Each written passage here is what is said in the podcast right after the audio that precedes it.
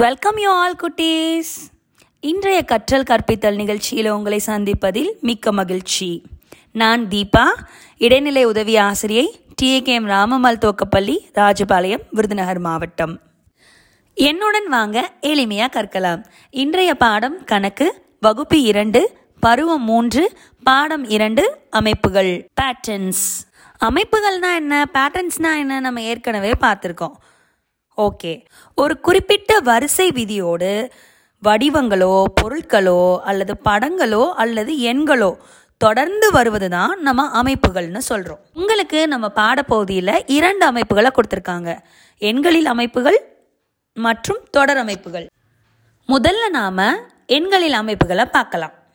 அமைப்புகளோட தொடர்ச்சியை கண்டறியணும்னா அமைப்போட வரிசை விதியை வந்து கண்டுபிடிக்கணும். எப்படி வரிசை விதியை கண்டுபிடிக்கலாம்னு பார்க்கலாம்.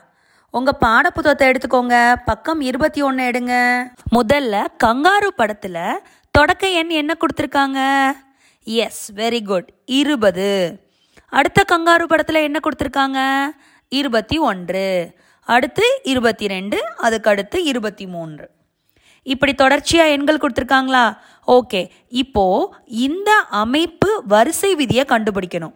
இருபத்துக்கும் இருபத்தி ஒன்றுக்கும் என்ன வித்தியாசம்? ஒன்று தான் இருக்குது இருபத்தி ஒன்றுக்கும் இருபத்தி ரெண்டுக்கும் என்ன வித்தியாசம்? ஒன்று. அப்போது ஒன்றொன்றாக கூடிக்கொண்டே போய்கிட்டு இருக்கு. அப்போ இருபத்தி மூணுக்கு அப்புறம் எழுதணும்னா எத்தனை கூட்டணும்? எஸ் ஒன்றை கூட்டி எழுதணும். அப்போ இருபத்தி மூன்றுக்கு அப்புறம் இருபத்தி நான்கு. வெரி குட் அப்போ இருபத்தி நாலுக்கு அப்புறம் என்ன வரும்? இருபத்தி ஐந்து. அடுத்து இருபத்தி ஆறு. இப்படி தொடர்ச்சியை நம்ம எழுதணும்னா நம்ம என்ன பண்ணணும்? இந்த அமைப்போட வரிசை விதியை கண்டுபிடிக்கணும். இந்த முதல் கணக்கு கங்காரு கணக்கில் வரிசை விதி என்னவா இருக்கு? ஒன்றொன்றா கூட்டிக்கிட்டு போயிருக்காங்க. அடுத்து பாருங்க. புலிக்குட்டியோட வரிசை இருக்கா? அந்த புலிக்குட்டி வரிசையில் தொடக்க எண் என்னவா இருக்கு? எஸ் வெரி குட் முப்பத்தி எட்டு. சரி முப்பத்தி எட்டுக்கு அடுத்த எண் என்னவா இருக்கு? முப்பத்தி ஏழு. அதுக்கடுத்து முப்பத்தி ஆறு அப்போ இந்த வரிசையோட விதி என்னவா இருக்கு? ஒன்றொன்றா குறைஞ்சிக்கிட்டே வருது.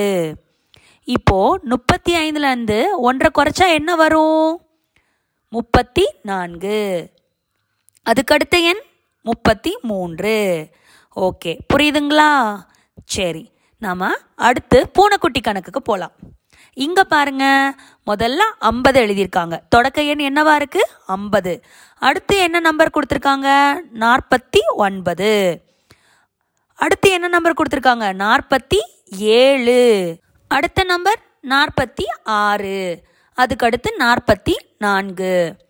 ஓகே. இப்போ உங்க புத்தகத்திலேயே வரிசையோட விதியை கொடுத்துட்டாங்க.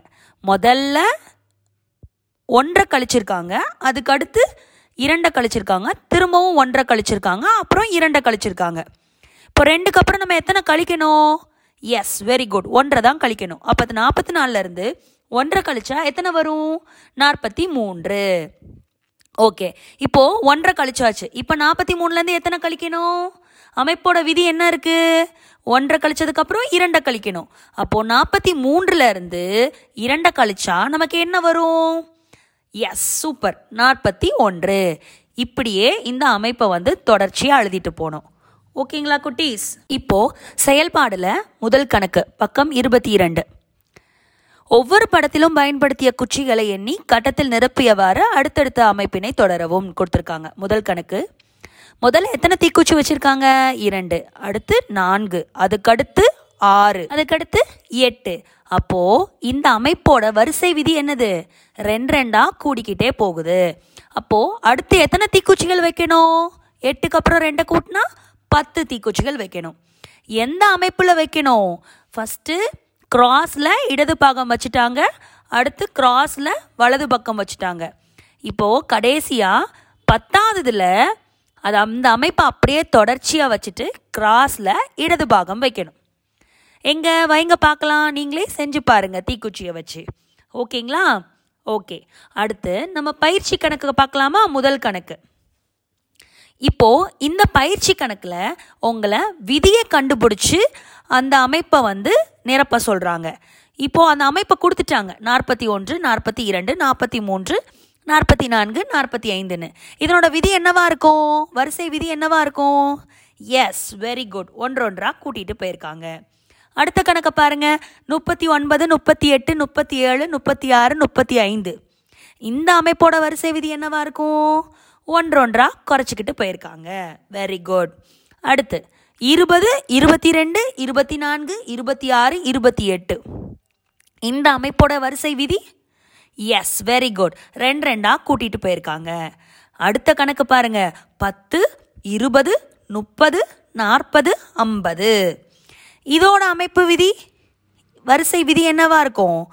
பத்து பத்தா கூட்டிகிட்டு போயிருக்காங்க. நெக்ஸ்ட் நம்ம தொடர் அமைப்புகள் எப்படி செய்யலான்னு பார்க்கலாமா?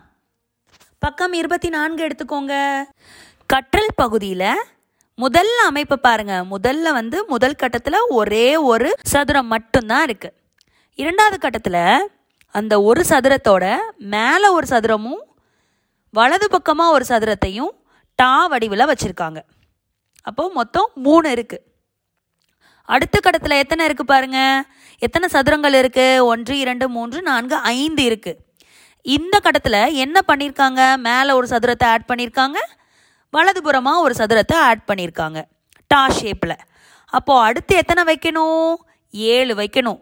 இந்த மூன்றாவதோட அமைப்பே அதே மாதிரி வச்சுட்டு திரும்ப மேலே ஒரு சதுரத்தையும் வலதுபுறமாக ஒரு சதுரத்தையும் ஆட் பண்ணணும். நீங்கள் வரைங்க பார்க்கலாம் உங்கள் புத்தகத்தில். ஏழு வந்துருமா?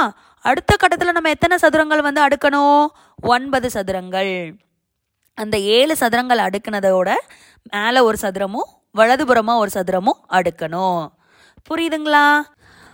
அடுத்த அமைப்பு முறையை கவனிங்க. சதுர கோபுரம் வச்சுருக்காங்க. முதல் கட்டத்தில் கீழே அஞ்சு சதுரம் வச்சுருக்காங்க. அதுக்கு மேலே நான்கு அதுக்கு மேலே மூன்று அதுக்கு மேலே இரண்டு அதுக்கப்புறம் ஒன்று. இப்படி சதுர கோபுரத்தை அடுக்கி வச்சுருக்காங்க. அடுத்த கட்டத்தை பாருங்க. கீழே இப்போது முதல் இதெல்லாம் அஞ்சு இருந்தது. இப்போ கீழே நாலு தான் இருக்குது நாலு சதுரத்துக்கு மேலே மூன்று சதுரம் அடுத்து இரண்டு அடுத்து ஒன்று. கோபுரம் என்ன ஆயிடுச்சு? குறைஞ்சிடுச்சு. மூன்றாவது கட்டத்தை பாருங்க. இங்கே மூன்று தான் கீழே வச்சுருக்காங்க. அடுத்து இரண்டு அடுத்து ஒன்று அப்படின்னு ஒரு கோபுரத்தை அமைச்சிருக்காங்க.